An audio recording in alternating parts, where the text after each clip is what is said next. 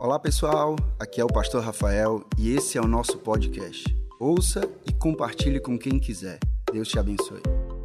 Então a gente vai continuar agora a nossa programação com a mensagem. O tema dela é o poder de um só. Então se você anota, já anota aí o nosso tema, o poder de um só. E quero te pedir também que você responda, né? Se eu falar alguma coisa que faz sentido para você, não se acanhe em dar glória a Deus, gritar aleluia, em pedir para Deus falar mais, enfim, incentivos são sempre bem-vindos. Conta aqui com os meus amigos aqui na frente. Meu pastor está aqui. Pastor, tudo bom? Que bom, rapaz. É isso aí. Então a gente vai começar agora nessa mensagem, o poder de um só. E quando eu falo o poder de um só, você pode estar pensando, poxa, se o PH vai falar o poder de um só na Bíblia, ele vai falar sobre um grande herói das Escrituras. Talvez ele vá falar sobre Sansão, que era conhecido pela sua força, um cara que venceu milhares ali na sua morte, ele derrotou filisteus, ele venceu várias batalhas. Então talvez ele fale sobre Sansão, sobre o poder que Sansão tinha sendo um só e como ele derrotava as batalhas no, na unção de Deus, que era sobre a vida dele. Talvez ele fale sobre isso. Ou quem sabe ele vai falar sobre Davi, e aí ele vai contar sobre Davi vencendo Golias, sobre Davi vencendo o leão, sobre Davi vencendo o urso, sobre as batalhas que Davi foi um grande general do exército, um rei, e ele venceu. Ou talvez ele vai falar sobre Elias, e como Elias, o grande profeta, venceu 450 profetas de Baal, e como é que ele venceu naquela, naquele dia, e como é que era a trajetória dele, sobre quem ele era, enfim, talvez ele vá falar sobre isso, mas eu quero te dizer que, na verdade, quando a gente vai comentar hoje sobre o poder de um só, a gente quer falar sobre o poder de um só povo. Um poder de um só, uma só família, um poder de um só, e você com a sua equipe no seu trabalho, você com a sua equipe na sua faculdade, enfim, um poder de um só, quando vários indivíduos se tornam um só. Quando mais de um se torna um. Que na matemática de Deus, e ele prega para a gente, ele fala para a gente, ele traz para a gente esse princípio da unidade muito forte. Inclusive, quando a gente olha a própria natureza de Deus, a gente vê Deus sendo três, mas ao mesmo tempo ele é um só. E ele está ensinando para a gente que nós, mesmo sendo pessoas diferentes, mesmo sendo indivíduos diferentes, mesmo tendo trajetórias diferentes, a gente vai já aprofundar sobre isso, nós podemos ser um só e que há poder nessa unidade. Mas a coisa que mais me ensinou sobre unidade na minha vida, e eu lembro muito de uma, uma lembrança muito viva na minha infância, foi essa coisa que a gente vai mostrar nessa imagem agora. Agora. Esse Chevette 91 Júnior, um clássico. Meu pai tinha um desses e esse carro me ensinou muito sobre unidade porque em uma noite, de, na verdade de madrugada praticamente, tudo escuro, na cidade dos funcionários, esse carro que meu pai possuía, ele deu o prego. E aí nós precisamos, eu, meu pai, minha mãe, meu irmão, a gente precisou se unir como um só para empurrar aquele carro, para mover aquele obstáculo que colocaram na nossa vida, para tirar ele do lugar, para mover para onde Deus queria que a gente fosse. E a gente teve que se esforçar e tirá-lo de lá. Pode tirar, por favor e tirá-lo de lá. A gente teve que se unir para que algo se movesse, para que ele pudesse andar novamente. E aí meu pai, graças a Deus, ele teve o dom de tirar o pé da embreagem na hora certa, o carro pegou e a gente conseguiu sair de lá. Pode, você pode dar glória a Deus por isso, amém? Amém. Mas de verdade eu aprendi muito sobre unidade nesse episódio. Eu pensei, sabe, tem aquelas memórias na, de criança, na gente que vem, eu lembro da minha família unida, e quando vem uma cena assim, lembra da tua família? Aí eu lembro justamente desse momento em que esse carro, que a gente gostava tanto, mas infelizmente naquele, naquela, naquele dia, ele deu prega, a gente teve que empurrar para poder ligar e sair do canto. Mas unidade é isso, é quando a gente, juntos, indivíduos é, diferentes, eles se juntam e eles conseguem concluir algo, fazer algo de relevante, Talvez Deus tenha colocado no coração de um pastor quando a gente fala da igreja, de Jesus quando a gente fala da igreja, de uma família, de um pai quando a gente fala de uma família, de um chefe, de um gerente, de um professor quando a gente fala no contexto de faculdade ou do trabalho, mas quando a gente consegue unidos fazer algo se mover, fazer algo acontecer, a gente está falando sobre unidade. Isso é tão forte que a gente vê lá em Gênesis no capítulo 11, no versículo 6, o que Deus falou sobre os homens construindo algo chamado Torre de Babel. Talvez você já tenha ouvido falar da Torre de Babel, e não é só a novela das oito, mas na Torre de Babel da Bíblia, em que os homens olharam para si mesmos e falaram: Poxa, talvez a gente consiga construir um prédio que chega a tocar os céus. Um prédio tão alto, um edifício tão alto, uma construção tão elevada que ela vai chegar a tocar os céus, e aí eles vão ter aquilo, eles queriam, na verdade, ter aquilo como um monumento da glória deles, do que a engenharia deles, do que a inteligência deles conseguiu construir. E aí eles quiseram fazer aquilo para a própria glória deles como homens. E eles se juntaram para construir a grande torre de Babel.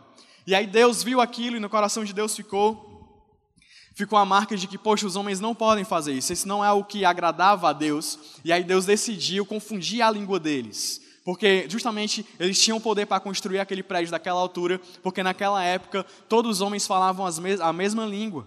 Eles tinham unidade, eles eram juntos, eles eram um só povo, eles tinham uma língua só, então eles se entendiam e eles conseguiam construir qualquer coisa. E é por isso que Deus fala no capítulo 11, no versículo 6 de Gênesis, justamente isso: disse o Senhor, eles são um só povo e falam uma só língua. E começaram a construir isso. Em breve, nada poderá impedir o que planejam fazer. Quando a gente está falando de Torre de Babel, a gente está falando de algo que não agradava o coração de Deus. Como a gente falou, era algo que iria contra os princípios de Deus que os homens estavam fazendo para a própria glória deles. Mas Deus, mesmo sendo assim, Ele olha e diz: Ei, se a gente permitir que eles continuem desse jeito, em breve nada vai parar o que eles quiserem fazer. E por isso ele confundiam a língua dos homens, para que eles não construíssem aquela torre. Mas aí, quando a gente olha para o nosso contexto hoje de igreja, quando a gente olha para o nosso contexto de família, e aí eu vejo que Deus quer fazer uma grande obra na nossa igreja, uma grande obra na sua família, uma grande obra onde quer que você esteja.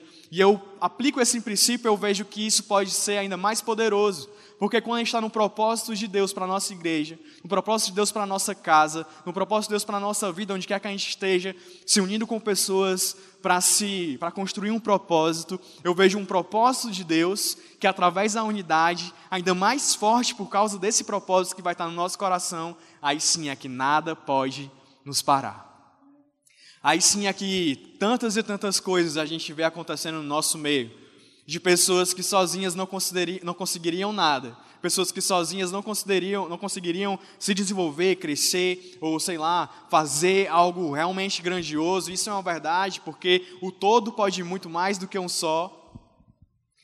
Mas eu vejo que a gente consegue atingir muitos objetivos nossos como corpo de Cristo, como família nas nossas casas, porque a gente está nesse propósito de Deus que Ele colocou no nosso coração, naquele objetivo, para aquele contexto, e por conta de, e além disso a gente está unido, aplicando esse princípio de Deus nas nossas vidas e a gente consegue alcançar qualquer coisa. O que eu quero falar hoje aqui é justamente sobre isso, sobre a gente sair nosso, com o nosso coração aberto para ter unidade com os outros, para ter unidade nas nossas casas, para ter unidade como igreja, para que a gente alcance os objetivos que Deus tem para a gente. Alguém quer isso aqui? Alguém quer unidade? Alguém quer alcançar o que Deus tem para você? Amém. E a gente tem que ser um só nas diferenças. É o primeiro ponto da nossa mensagem hoje. Nós vamos ser um só nas diferenças. E aí, quando a gente vai para a Bíblia, a gente vê que Deus nos manda amar o nosso próximo. O problema é que o próximo nem sempre contribui para ser amado, não é verdade? Às vezes a gente vai amar o próximo, mas o próximo a gente diz, Deus, esse próximo não dá, manda o próximo. Mas a gente vai amar o próximo e o próximo é totalmente diferente da gente. A gente votou no candidato, o próximo votou no outro candidato nas eleições passadas. A gente gosta de uma cor, a gente gosta de um estilo musical, a gente gosta de se vestir de determinado jeito, e o próximo ele gosta de algo completamente diferente de nós. O próximo às vezes é, é chato, aquela pessoa que fica mandando WhatsApp, você não responde, ela mandou interrogação, olhinho, um monte de coisa. E mesmo assim você tem que amar aquela pessoa, você tem que estar com aquela pessoa, você tem que ter paciência com aquela pessoa. Deus pede que a gente ame os, o próximo. E a gente tem que amar pessoas diferentes de nós porque nosso Deus ele é tão criativo que ele criou, sei lá, 700 milhões de pessoas que a gente tem aí, 7 bilhões de pessoas que a gente tem na face da terra e cada pessoa é diferente uma das outras. Cada indivíduo, a gente está aqui 600 pessoas mais ou menos nesse ambiente, e se a gente for sentar, parar e olhar para cada um de nós, somos todos diferentes. Mas mesmo assim, Deus diz: é possível vocês serem um só. é possível vocês serem um só povo, mesmo sendo tão.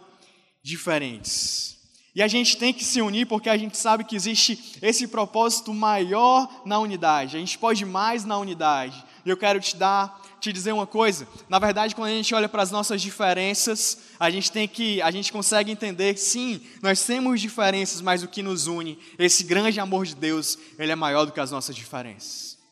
Quando a gente entende que existe um Deus que nos ama, quando a gente entende que Deus nos amou primeiro, e a gente olha para o nosso próximo com toda a diferença que possa ser que ele tenha, a gente entende que ele é diferente, a gente vê que às vezes é difícil, mas quando eu sinto esse amor de Deus em mim, eu digo, ei, e com esse amor eu posso superar a diferença, a gente pode ser uma só pessoa. E a gente tem que colocar isso em prática. O que nos une é muito maior do que o que nos separa. E a verdade também é que nós somos mais fortes com a nossa diversidade. Se a gente for fazer algo juntos e todo mundo for parecido com o PH, talvez a gente não alcance muito mais do que eu alcançaria sozinho. Talvez a gente alcance um pouco mais rápido, porque vão ser mais pessoas iguais a mim fazendo alguma coisa. Mas se a gente for pessoas diferentes, com ideias diferentes, habilidades diferentes, aí sim a gente consegue fazer grande coisa. Por exemplo, se no dia do Chevette fosse só eu, se ao invés do meu pai, minha mãe, meu irmão fosse eu, eu, eu e eu, provavelmente a gente não conseguiria colocar o carro para pegar, porque eu não ia saber tirar o pé da embreagem na hora certa. Mas porque tinha eu, tinha meu pai, tinha minha mãe, tinha meu irmão, um acalmou, o outro direcionou, o outro sentou na direção, o outro tirou o pé na hora certa e a gente conseguiu fazer as coisas acontecerem. E aqui é a mesma coisa. Um tem a habilidade de receber, então ele está na porta, ele recebe, ele sorri, ele aponta o lugar para você sentar. O outro tem a habilidade de tocar, ele toca, ele ministra. O outro tem a habilidade de ajudar você lá no estacionamento. O outro tem a habilidade de organizar aqui o palco. O outro tem a habilidade de pensar na mensagem. O outro tem a habilidade de controlar a programação. E aí outro tem a habilidade de cuidar das crianças lá no Kids, que no nome de Jesus vai ter um triplex no céu, quem gosta de cuidar das crianças. Amém. E aí você, todo mundo está aqui, cada um com suas habilidades dons diferentes, a gente consegue fazer algo grandioso que se fosse todo mundo parecido comigo, a gente não conseguiria. E porque a gente é diferente, a gente consegue fazer algo grande. Eu queria que você levasse esse princípio com você. Ei, com unidade a gente consegue fazer algo muito maior. Há poder na unidade. Há um potencial grande na unidade. Quando a gente olha para um grupo de diferentes pessoas, a gente diz, Ei, qual potencial tem aqui? Com certeza é gigante, um material humano enorme, que a gente pode fazer muita coisa se nós nos juntarmos. Em Levítico 26, versículo 8, a Bíblia conta uma passagem que o povo de Israel estava em guerra. E ele fala sobre o poder que o povo tinha quando estavam juntos. E ele diz: Cinco de vocês perseguirão cem, cem de vocês perseguirão dez mil, e os seus inimigos cairão a espada diante de vocês. Esse é o poder da unidade. Mas tem algo que a gente não pode esquecer também, que é o poder da desunião. Porque quando é para ter unidade, mas uma pessoa promove a dissensão, isso também abre uma brecha tremenda. Quando é para a gente estar blindado pela unidade, e aí uma pessoa abre uma brecha, e a gente é sempre atacado, como a sua família é sempre atacada. Ei, os propósitos de Deus, família, relacionamentos, casamentos, igrejas, está sempre em ataque constante. Não se engane, existe uma guerra em que a gente está sempre sendo atacado constantemente. E aí, quando uma pessoa que era para estar na defesa, na unidade, defendendo, ela abre uma brecha, aí pode ser que um ataque entre e quebre essa grande defesa que a unidade promove. E aí você vê casamentos, pessoas que estão casadas já há algum tempo, tem um marido, a esposa, um deles está lutando pelo casamento, sabe, está amando, está fazendo por onde o casamento dá certo, está tá orando, está jejuando, está querendo que dê certo, está se esforçando, e o outro, ao invés de estar dentro, ele está olhando para fora. E aí, quando não tem essa unidade, quando os dois não estão unidos no mesmo propósito, a brecha vai começar a entrar. Algo vai começar a entrar ali, e aí, para destruir esse relacionamento, para ser muito mais difícil restaurar depois que a unidade foi quebrada, é bem mais difícil. Quando a gente fala de grupo de crescimento, grupo de crescimento envolto de um líder, a gente coloca um líder com a visão da igreja que vai dar o estudo, um líder que vai direcionar, um líder que vai fazer as pessoas caminharem, e aí tá ali e tal, forçando, forçando, se esforçando para a coisa acontecer, e aí vem uma pessoa e começa a plantar uma fofoca. Aí vem uma pessoa e começa a falar mal pelas costas. Aí vem uma pessoa e começa a destruir. Aí vem uma pessoa e começa com um disse-me-disse. Aí vem uma pessoa e começa com uma conversinha. Daqui a pouco está todo mundo contaminado por conta da conversinha de uma pessoa que quebrou a unidade. A gente tem que entender que sim, há poder na união, há poder em estarmos todos juntos, há poder em estarmos, sabe, todos caminhando com o mesmo propósito, caminhando com o mesmo propósito, que a gente não pode baixar a guarda para isso deixar de acontecer. Quando a gente baixa a guarda um momento, quando a gente baixa a guarda da unidade em um segundo, pode ser que venha um golpe fatal disso quando a gente está sendo constantemente atacado. A verdade é que, principalmente no reino de Deus, não existe espaço para uma carreira solo. Ah, eu vou fazer meu nome, eu vou fazer, sabe, eu sou o cara, eu vou querer ser famoso, eu vou querer não sei o quê. No reino de Deus, não tem espaço para essa carreira solo. Eu digo isso com toda tranquilidade, porque quando eu olho para Jesus, nem ele quis fazer carreira solo. solo. Se você pegar e ler Mateus capítulo 10, você vai ver que Jesus pega os seus doze discípulos, se tornaram doze apóstolos, aí ele nomeia cada um, ele coloca autoridade sobre a vida deles, ele envia aqueles doze para que eles cumprissem o mesmo chamado que Jesus tinha naquela época, indo, pregando, libertando as pessoas. Ou seja, Jesus ele escolheu fazer as coisas em comunidade. E a gente não pode ser, se achar tão autossuficiente para a gente fazer as coisas sozinho. Porque o, que, o, o propósito que Jesus tem para a gente é a gente fazer tudo em unidade. Amém? E aí o primeiro ponto dentro dessas diferenças, a primeira diferença que a gente tem, que eu posso aprofundar um pouco mais, é que nós somos, nós devemos continuar sendo um, apesar das nossas diferenças de gerações. Sendo um em diferentes gerações. Quando eu falo de gerações, você liga logo a idade. Ah, eu falo de diferentes gerações, eu penso logo em diferentes idades. E é verdade, quando a gente fala de gerações, eu estou falando de idades diferentes. Estou falando de Kids, A13 Júnior, A13 School, A13 Uni, Inspire, Somos Um. Eu estou falando justamente de gerações diferentes, de idades diferentes. Mas muitas vezes a gente quer relacionar para o que importa mais, na verdade, o que importa mais na unidade não é nem tanto a idade, mas sim a maturidade das pessoas. Só que a gente tem tão a ideia de tão ligada assim em maturidade e idade, a gente associa tanto maturidade e idade, que às vezes a gente olha para as pessoas que aparentam ser um pouco mais novas do que a gente, a gente julga a pessoa acreditando que ela não tem maturidade. E eu passei muito por isso na minha vida, porque você olha para mim, eu tenho 33 anos, mas não parece, parece que eu tenho 15, eu sei. Mas aí você imagina quando eu tinha 21 anos que eu não tinha barba. E aí eu já tinha me formado. E aí eu ia fazer uma audiência, eu sou advogado, para quem não sabe. Eu ia fazer uma audiência com um cliente. E aí o cliente chegava para mim e falava assim: "Faz quanto tempo que você advoga?" Aí eu: "Ah, faz pouco tempo, mas eu tô lá no escritório faz tempo que eu entrei como estagiário." Aí ele: "Ah, tudo bem." Aí ficava meio assim, eu sentia o clima meio pesado. Mas aí quando a gente sentava na sala de audiência que o juiz queria vir para cima de mim, que eu ia para cima dele também, ele falava, vixe, esse cara é bom. E aí depois da audiência, ele, muitas vezes já aconteceu deles me confessarem, você tem cara de novo, mas é bom, viu? Vou dizer pro, pro doutor, meu chefe.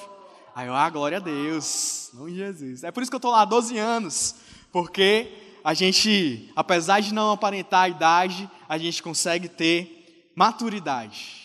E maturidade tem a ver com idade, sim, é claro. Quanto mais idade eu tenho, mais experiência eu passei. Mas maturidade ela tem muito mais a ver com conhecimento e com prática e com experiência. E é por isso que tantas outras vezes a gente olha para tantos jovens na nossa igreja. E glória a Deus que a nossa igreja é cheia de jovens. Glória a Deus que a nossa igreja, na verdade, é diversa. A gente tem desde crianças até as pessoas mais idosas. Mas glória a Deus que a nossa igreja também é cheia de jovens e a gente olha para eles e a gente vê tanta maturidade na busca no reino de Deus, tanta maturidade em servir, tanta maturidade em estar aqui, tanta maturidade em ensinar, em orar, enfim, em fazer diversas coisas que são importantíssimas para o reino de Deus. Quanta maturidade a gente vê nisso. Isso contribui para a nossa unidade. Eu também fui uma vítima disso ao contrário. Há 10 anos atrás, quando eu entrei na igreja, na verdade, quando eu comecei a frequentar a igreja quando eu ainda usava as calças meio frouxas assim. E aí eu fui para a igreja e eu, e eu, há 10 anos atrás, eu tinha 23. Então, eu comecei a ir, mas eu já, já era de outra igreja antes, já aceitei Jesus quando eu tinha 9 anos, então já tinha uma trajetória, já conhecia e tudo, achava que eu sabia muito. E aí quando eu entrei na igreja, eu olhei para aquelas pessoas eu pensei, poxa, acho que o pessoal que está aqui não tem ninguém que possa me ensinar, não. Porque eu não via maturidade, aos meus olhos eu não entendia, eu via idade, mas não via maturidade. E aí me apresentaram quem iria ser o meu líder de GC. E eu olhei para o cara e falei, poxa, como é que, é que eu vou aprender? O que é que eu vou aprender com esse cara? Pelo amor de Deus. O que é que eu vou? Acho que ele não tem nada para me ensinar. Eu, ele me chamava e chamava e chamava e eu nunca ia, justamente por isso. Eu, poxa, eu acho que ele não vai me ensinar muita coisa. Eu já sei tudo, já li a Bíblia toda. E aí, quando eu fui para o GC pela primeira vez, depois de insistirem muito, eu lembro, insistiram tanto, era novembro. Eu cheguei e disse assim, cara, eu não vou mais esse ano. Mas quando for em janeiro, eu vou. Primeiro dia 7 de janeiro, pode deixar, eu vou. Pare de insistir, pare de me pedir, porque eu vou, janeiro, eu estou lá. E aí, no primeiro dia 7 de janeiro, eu fui, fui o primeiro a chegar, cheguei antes do dono da casa.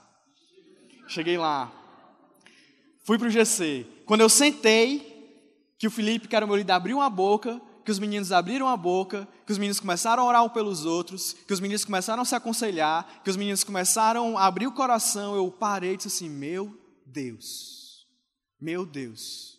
Eu sabia tanto, eu não estava fazendo nada. Eu tinha tanta maturidade aos meus próprios olhos, mas eu estava tão acomodado. Olha esses caras, ao invés de só saber, eles estão vivendo. Ao invés de só conhecer, eles estão colocando na prática.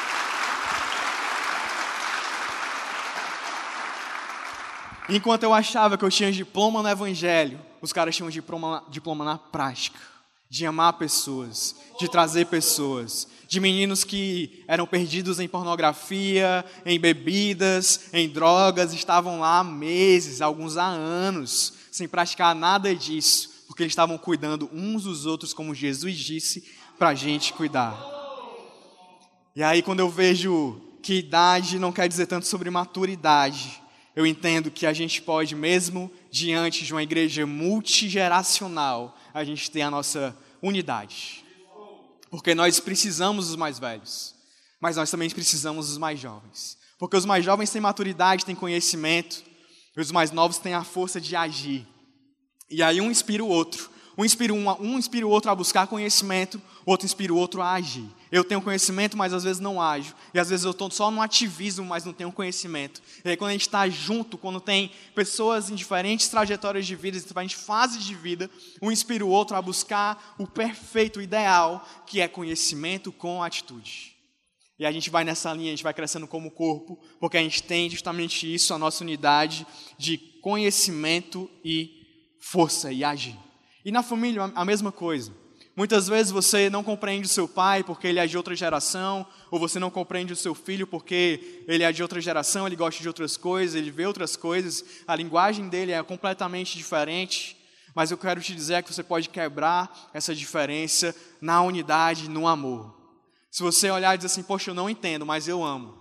Eu não entendo, mas eu vou sentar, vou olhar no olho, vou querer compreender, vou saber os anseios, vou querer saber o que é que é importante para ele, que eu não consigo entender. E aí você pode, às vezes, se entravar um pouco ali na linguagem, mas quando você vai para o coração, você percebe que há amor dentro da sua família. E aí, com esse amor, você consegue criar essa unidade. Mas o que não adianta é a gente ficar só sentado reclamando, né? Não adianta só a gente olhar para o outro e dizer, poxa os meninos estão fazendo, fazendo, fazendo, mas não estão buscando nada, quando a gente podia inspirá-los a buscar algo a mais. E a gente também não pode olhar só para as pessoas que sabem muito, mas não estão agindo, e a gente ficar com nossos braços cruzados quando a gente pode inspirá-las a agir. E aí todo mundo sai ganhando, amém? amém? E a gente também tem que ser um só nos diferentes pensamentos. A Bíblia diz lá em Provérbios, capítulo 11, versículo 14, que sem diretrizes a nação cai, o que salva é ter muitos conselheiros.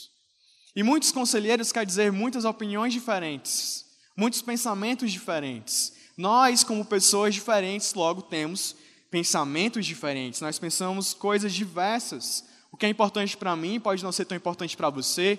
O que você compreende, o que te faz sentir tristeza, talvez não me faça sentir tristeza. Talvez você esteja vendo algo que eu preciso melhorar, que eu não consigo ver, mas você enxerga, e talvez eu enxergue algo em você, enxergue algo em você que você precisa mudar, que você talvez não enxergue, nós temos diferentes pensamentos, mas nós conseguimos ser um só, mesmo tendo diferentes pensamentos, quando a gente se concentra na unidade.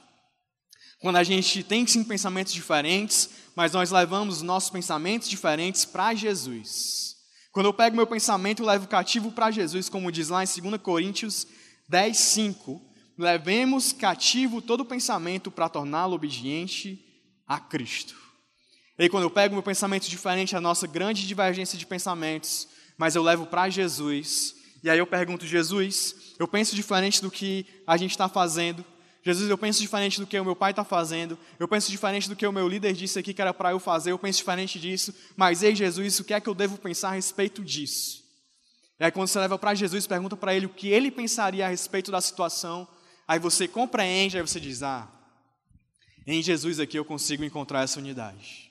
Em Jesus eu consigo encontrar o que é que eu devo expressar do meu pensamento como eu devo expressar meu pensamento. Eu não estou dizendo que todo mundo deve pensar igual e que ninguém deve mais ter opiniões diferentes. Na verdade, é natural que nós tenhamos opiniões diferentes. E eu creio que, inclusive, se você faz parte do nosso corpo, se você faz parte de um grupo, se você faz, faz parte de um ministério, se você faz parte da sua família, se você faz parte de uma equipe no trabalho, e vem uma ideia em você e você tem um pensamento, poxa, eu acredito que a gente deve fazer algo diferente do que já vem sendo feito, eu acho que a gente deve mudar isso aqui, eu acho que o que a gente vinha fazendo aqui talvez não faça tanto sentido, a gente pode mudar um pouco. Eu, eu acredito, na verdade, que você tem obrigação de chegar e falar.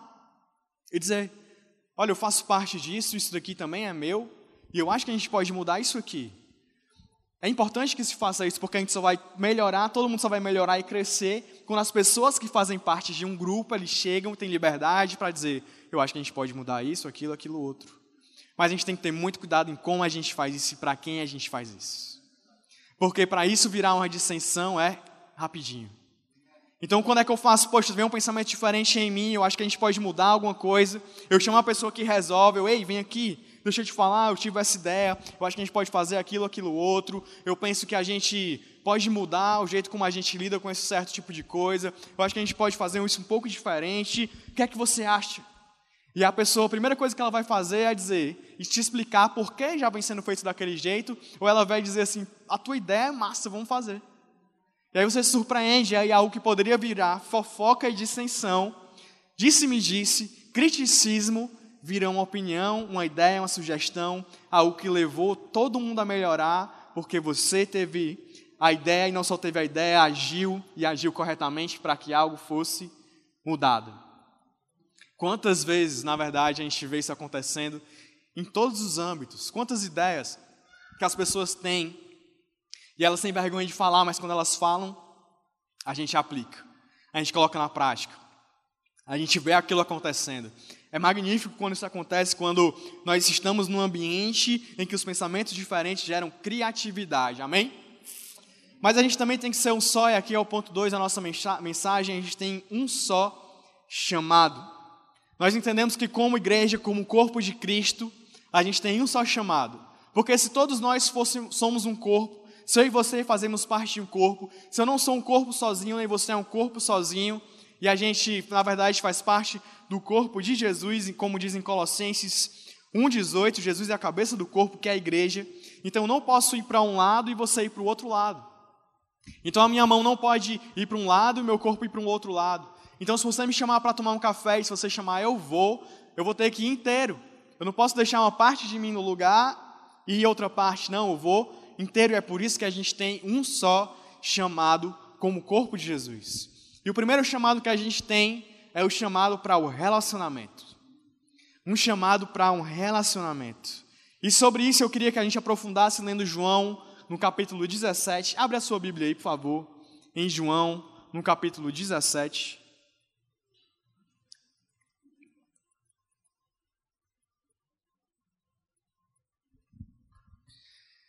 João 17 é uma oração de Jesus. É quando Jesus parou para orar por mim e por você. E ele fala assim, João 17, no versículo 20: Minha oração não é apenas por eles, rogo também por aqueles que crerão em mim por meio da mensagem deles, para que todos sejam um. Pai, como tu estás em mim e eu em ti, que eles também estejam em nós, para que o mundo creia que tu me enviaste.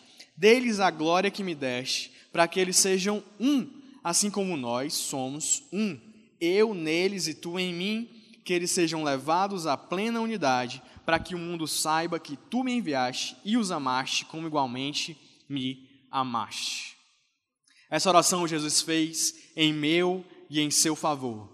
E o que ele está falando aqui é que a gente deve ser um com Deus. E o que eu amo nisso aqui, Jesus orou para que eu e você sejamos um com Deus. E eu fico imaginando qual é o poder que existe na oração de Jesus. Se quando ele falava, os mortos ressuscitavam. Se quando ele falava, os demônios saíram. Se quando eles falavam, os cegos enxergavam. Se quando ele falava, os pães lá, eles eram multiplicados. Então Jesus orou para que eu e você sejamos um com ele e com Deus. Se Jesus orou, é porque é verdade, é porque é possível. É porque é, pode ser realidade nas nossas vidas. E o que ele está pregando para a gente fazer é justamente isso: é a gente ter um relacionamento. Mas é um relacionamento com Deus. Quando ele fala que a gente vai ser um com Deus, e quando eu estou falando que a gente tem que ter um chamado para um relacionamento, é um chamado para um relacionamento com Deus. E o que é um relacionamento com Deus? É fácil. É você estar conectado com Deus. É você parar um, um momento do seu dia para ler a Bíblia, para você ouvir a palavra de Deus, para você abrir o seu coração em oração a Deus, para você se derramar para Deus, para você buscar a Deus. E aí, quando você busca a Deus, você tem um relacionamento em vertical com Deus. Quer dizer que quando você vai andando pelo seu caminho da sua vida, você pode parar em determinados momentos e pedir uma direção de Deus. Então, Deus, será que eu posso ir para a esquerda ou para a direita? Deus, será que eu devo comprar essa casa ou não? Deus, será que eu devo sair do emprego ou não? Deus, será que eu devo namorar aqui ou não? Deus, o que é que eu faço nessa oportunidade? Você está conectado com Deus, Deus ele vai te direcionar. E aí, quando eu estou andando direcionado por Deus, na vertical, meu relacionamento na vertical com Deus, acontecendo bem, os meus relacionamentos na horizontal vão ser orientados pelo meu relacionamento na vertical. E aí, quando eu estou conectado com Deus, quando eu escuto de Deus, quando Ele fala para o meu coração, eu tenho como derramado meus relacionamentos na vertical. Eu recebo de Deus, eu dou. Eu recebo perdão, eu dou. Eu recebo amor, consigo amar o próximo, mesmo sendo difícil. Eu recebo compreensão de Deus, eu consigo compreender o próximo. Eu recebo paciência, uma nova chance de Deus. Eu recebo esperança de Deus. E eu consigo derramar esperança, compreensão, paciência na vida das outras pessoas, porque eu estou recebendo na vertical de Deus e eu consigo dar na horizontal. Isso também ele é um chamado para unidade de relacionamento com Deus, porque quando eu estou com relacionamento com Deus e a minha vida é direcionada por Deus e você também tem a sua vida direcionada por Deus, quando eu e você chegamos juntos numa divergência, nós nos perguntamos: e aí, a gente vai para onde? A gente para, a gente ora e os dois ouvem a mesma coisa de Deus e a gente segue na mesma direção que Deus orientou a nós dois. E é por isso que ter um relacionamento com Deus é tão importante para que a unidade seja mantida. Porque a gente não vai lidar simplesmente e decidir com a nossa cabeça. A gente vai decidir, a gente vai fazer o que Deus direcionar para que a gente possa fazer. E aí, quando a gente está sendo direcionado por Deus em unidade, não tem espaço para contenda, não tem espaço para divisão, não tem espaço para o diabo vir falar coisas para a gente. Quando a gente está bem no relacionamento com Deus, os nossos relacionamentos são todos melhores porque tem Deus neles também. E eu também sou chamado, nós somos chamados juntos para a gente edificar a igreja. E aí, quando eu falo de edificar a igreja, sempre vem na nossa mente o que Neemias fez. Talvez você conheça a história de Neemias, eu vou resumir bem rapidinho. Mas Neemias estava servindo em um outro país como copeiro do rei, e eu lhe ouvo falar que da cidade dele, em Jerusalém, os muros tinham sido derrubados. E os muros de uma cidade serem derrubados naquela época era uma grande vergonha onde os pais dele estavam enterrados, os muros derrubados. Queria dizer que qualquer pessoa poderia entrar lá, invadir e pilhar os corpos, e pilhar as casas, e fazer o que quisesse com as pessoas. Então ele fica profundamente triste. E ele volta para Jerusalém, ele junta as pessoas, e ele quer reerguer o muro da cidade. E ele chega para o povo, ele consegue fazer isso. Ele junta o povo e diz assim: vamos reerguer os muros da nossa cidade. E aqui em Neemias 2, no versículo 18, conta o momento exato em que ele está contando o plano dele para as pessoas e mostra a reação das pessoas ao plano de Neemias de reconstrução. E a Bíblia diz assim: Neemias contando, ele fala: Também lhes contei, contou para o povo, como Deus havia sido bondoso comigo e o que o rei tinha me dito, o rei que ele estava lá servindo a ele. Eles responderam: Sim, vamos começar a reconstrução. E aqui é que está a grande chave dessa, dessa passagem para a nossa mensagem: é e se encorajaram para esse bom projeto. E se encorajaram para esse bom projeto. E aí, quando eu falo que nós somos chamados para juntos edificarmos a igreja, eu quero dizer sim que a gente vai chegar aqui mais cedo, participar de uma reunião, servir as pessoas, que você vai vir no culto do ministério que você faz parte, vai chegar antes, vai organizar, vai chegar para ensaiar alguma coisa, vai se reunir na semana para poder planejar. Você vai, talvez, quando a gente estiver em obras, vir ajudar em alguma coisa. Você vai cuidar das crianças, vai fazer tudo isso, e tudo isso é muito importante, porque se a gente não fizer, as coisas não vão acontecer. Mas o que eu quero dizer também é que quando a gente está edificando a igreja, a gente está sendo edificado. Se você parar para um desses voluntários que vão vir para a festa dia 20 e você perguntar para eles, ei, qual a tua sensação depois de um dia de domingo que você serviu? Ele vai dizer, talvez que ele esteja cansado, mas que o coração dele está cheio de alegria e todo edificado. Ele vai dizer, e se tivesse outros cultos, talvez eu servisse mais. Porque quando ele abre a porta para uma pessoa, é uma porta que ele está abrindo para aquela pessoa, mas no coração dele está vindo muita alegria de estar servindo uma pessoa. E aí quando a Bíblia diz que é melhor dar do que receber, eu posso, você pode comprovar isso quando a gente vê, fala com cada voluntário. Porque a gente que recebeu, talvez você nem lembre do rosto dele quando você chegar em casa. Mas ele vai estar cheio de alegria vinda do céu, porque ele colocou na igreja, porque ele se empolgou na igreja, porque ele foi voluntário na igreja, porque ele lhe deu, nem que seja um abrir e um fechar da porta para você. Como ele diz aqui, eles se encorajaram para esse bom projeto quando a gente está edificando a igreja, quando a gente está sendo voluntário, nós também somos edificados. Parece algo egoísta, mas é verdade. A Bíblia diz: é melhor dar do que receber. Quando eu estou edificando, eu sou também edificado. Mas o que eu quero finalizar já com o nosso último ponto é que a gente tem que ser um só também na fé. Um só na fé. Efésios 4, no versículo 4, no versículo 6, diz assim: Abre aí a sua Bíblia, Efésios 4. Efésios 4, versículo 4 diz: Há um só Deus, desculpa, há um só corpo e um só Espírito, assim como a esperança para a qual vocês foram chamados é uma só. Há um só Senhor e uma só fé e um só batismo, um só Deus e Pai de todos, que é sobre todos, por meio de todos e em todos. O que ele diz aqui para mim? Há uma só fé. Nós somos chamados para nós sermos unidos em uma só fé. E você conhece a armadura de Deus. Efésios no capítulo 6, ele vai dizer uma armadura de Deus, ele vai contar como nós somos protegidos por uma armadura de Deus. Ele diz que a fé é um grande escudo. E a fé é esse grande escudo que protege a nossa unidade. A gente tá, tá, tem que estar sempre com esse escudo da fé erguido e firme, a gente crendo todos juntos na nossa unidade e a gente consegue crer na unidade, com unidade, quando a gente crê na palavra de Deus. Quando a gente crê juntos na palavra de Deus. Quando eu e você nós estamos conectados com essa palavra. Quando eu e você a gente está além da palavra, a gente está aprendendo da palavra, a gente segue a nossa vida pela palavra. Eu lembro de Salmos no capítulo 119, no versículo 105, quando a Bíblia diz que a palavra de Deus ela é a lâmpada que ilumina os meus passos e a luz que clareia o meu caminho. E aí, se eu e você nós estamos andando com a mesma luz que ilumina o nosso caminho, a gente vai seguir em unidade os mesmos passos. E aí, quando a gente tem a palavra como fonte da nossa unidade, a gente consegue permanecer unidos e chegar onde Deus quer que a gente chegue, porque nós todos estamos baseados na palavra de Deus. Então, se você quer unidade para a sua família, se você quer unidade na igreja, se você quer unidade no seu trabalho, onde quer que você esteja, você segue baseado pela palavra de Deus. É certo ou errado essa situação? É certo ou errado essa decisão? Ei, o que é que a palavra de Deus diz? O que é que a palavra diz que eu devo fazer? O que a palavra diz que eu devo crer? O que a palavra diz que eu devo aplicar na minha vida? E a gente segue por essa palavra, a gente permanece unidos com a palavra de Deus sobre nós.